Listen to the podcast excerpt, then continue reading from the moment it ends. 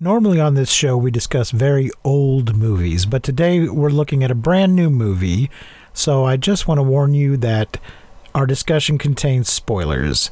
If you haven't seen Blood Red Sky yet, you might want to go watch it on Netflix before listening to this episode. Hello everyone, and welcome to Monster Movie Fun Time Go.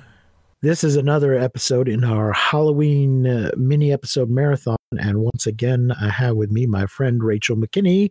Say hello to the folks, Rachel. Hello. Today, we are taking a look at Blood Red Sky. It's a brand new movie on Netflix.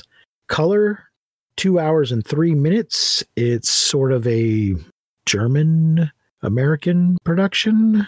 Yeah, it looks There's Germans in it. Oh, there's Europeans in it. Directed by Peter Thorworth. And it stars Perry Baumeister, Alexander Scheer, Dominic Purcell, Roland Moeller, and Chidi Ajufo. Budget is $17.7 million. It was released direct to Netflix, so we don't have a box office, but apparently it had 50 million views in its first 4 weeks. So that's not too shabby. Mm-mm. So why do you always mention that it is in color if it came out this year? Well, normally on the show we do older movies, and I mention if they're in black and white or color. So that's just my standard procedure to mention the color and the length. Ah, okay. That's all. But occasionally people still put out movies in black and white. Yeah. This movie could have been called Vampires on a Plane. Oh my God, yes. I'm so sick of these motherfucking vampires on this motherfucking plane.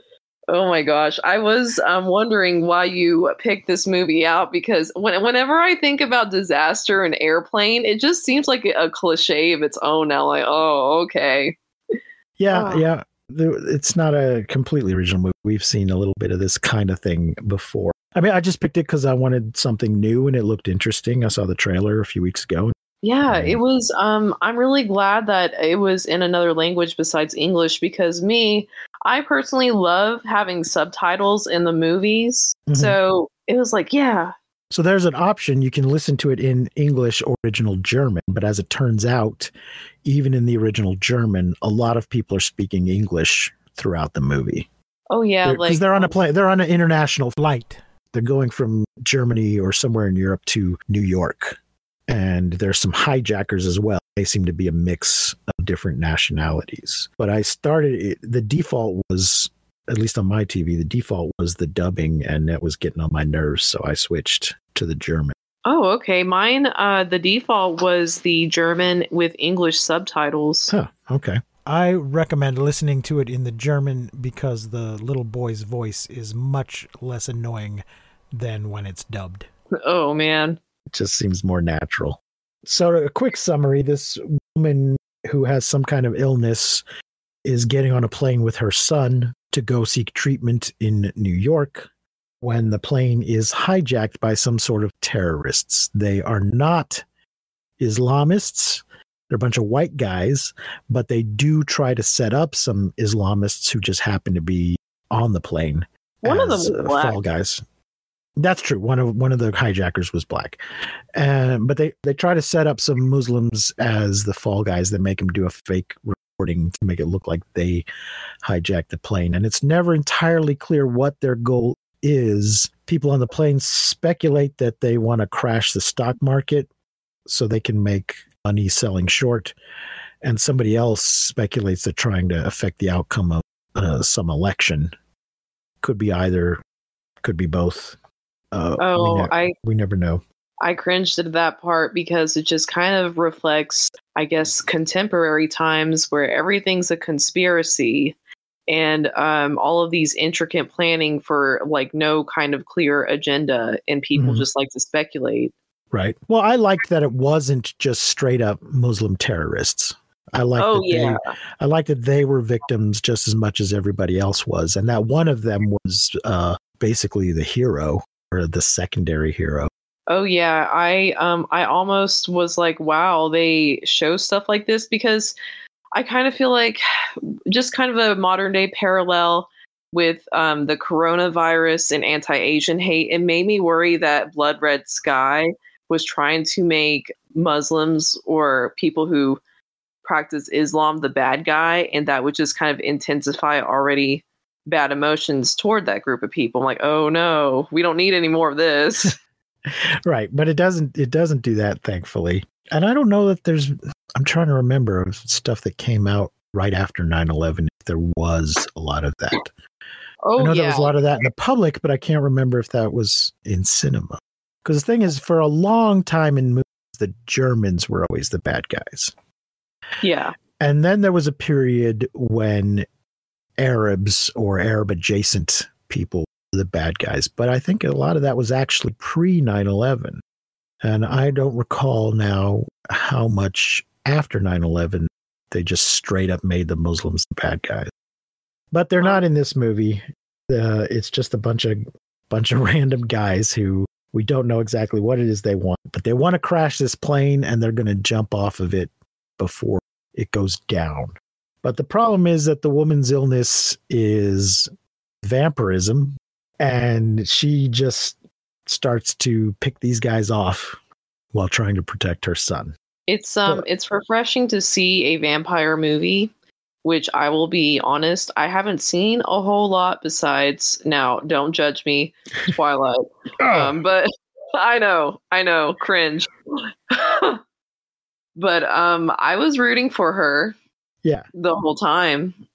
Yeah. See, I liked how they sort of played it both ways in that, because I don't like the Twilight vampire. I don't like most poor, misunderstood vampires. I like it when the vampire's the monster. And I liked how this one, she was both sympathetic, but also a monster at the same time, or at least the vampirism itself. Monster that she was trying to keep in check until she needed to use it to protect her son. I loved her design. It reminded me of this graphic novel I read a while ago. I think it was called Strain, where I think like it kind of changed their features to be paler, and the ears and the teeth. I really like that. Is that based on the Guillermo del Toro book?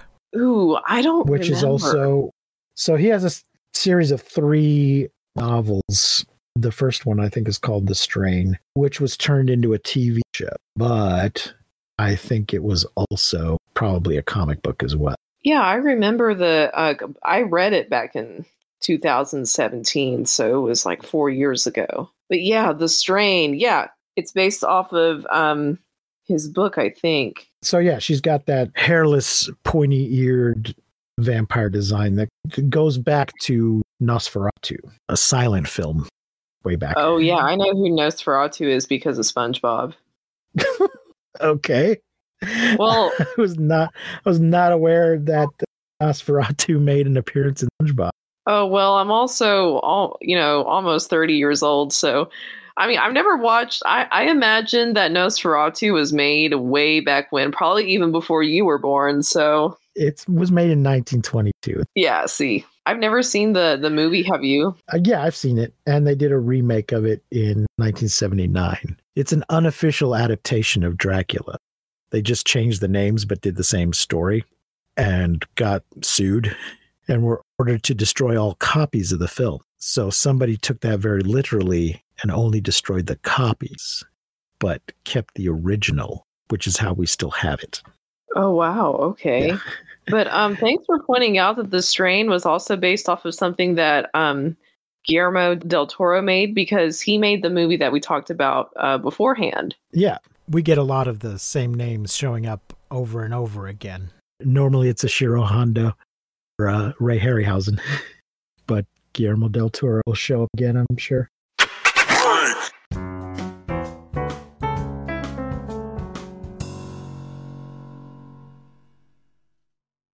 I really liked this movie. What about you? I thought it was really, it was better than I thought it was going to be, because as soon as I saw like it was on a plane, I was just like, oh, so my expectations weren't that high, but it was really good. And I will say, I don't understand why they made that the gay attendant so psychotic. Well, was he even gay, or was he just putting that on? So one of the terrorists is has infiltrated the flight attendant staff, and yeah, comes off gay in the beginning, and then is revealed to be just a total psychopath. The rest of the hijackers have an agenda, a goal, a mission they're trying to achieve, and he is sort of the loose cannon. Oh yeah, and in a bad way. Also, a side note, I will have to point out another thing that kind of made me go, ooh, because the woman who was self-medicating and injecting herself with the needle, why did she do it up like on her rib? In her chest? Yeah, in her chest. That was weird. I didn't get that. I didn't know if it was something about the medication that it needed to be injected near the heart. But yeah, that's not standard procedure as far as I know. Oh, that looked painful. And also in that position, like she could have punctured her lung. It just, why? Why not your arm or your thigh like normal people? It just, she's screaming and writhing in pain. Like, no wonder, woman, you're injecting it into like your chest. Yeah, right near the bone. Try and get it in the bone if you can. Yeah, you're going to get it into your ribcage or your lung one. I'm just going to give them the benefit of the doubt and assume that it had something to do with the specific type of medication for her condition. It's not really clear if the Americans that she's going to see understand the real nature of her disease, or if they think she's got some kind of just leukemia or something. They seem to be very cooperative with her because they were talking to her right before she went to board. And then the little boy talked to them on the phone about getting her more medication whenever they got to touch back down. I'm like, wow. I mean, I guess they must know because the medication seems to be working. They must have some idea that she has vampirism. Because the medication they're giving her does seem to get her hunger under control. But this is not fully explained to us, so I don't know. Yeah. Another thing that I didn't understand is, did the passengers know that by having the rabid-looking people bite them, that it will turn them also into vampires? And it seemed like there were a couple of passengers who preferred becoming a vampire over death. There was one guy in particular. He seemed to figure it out. So, yeah, partway through the film, the psychopath guy... Well, as I was saying, I think maybe he was just playing up being gay because he was pretending to be a flight attendant, and that's what he thought flight attendants were like. Flamboyant?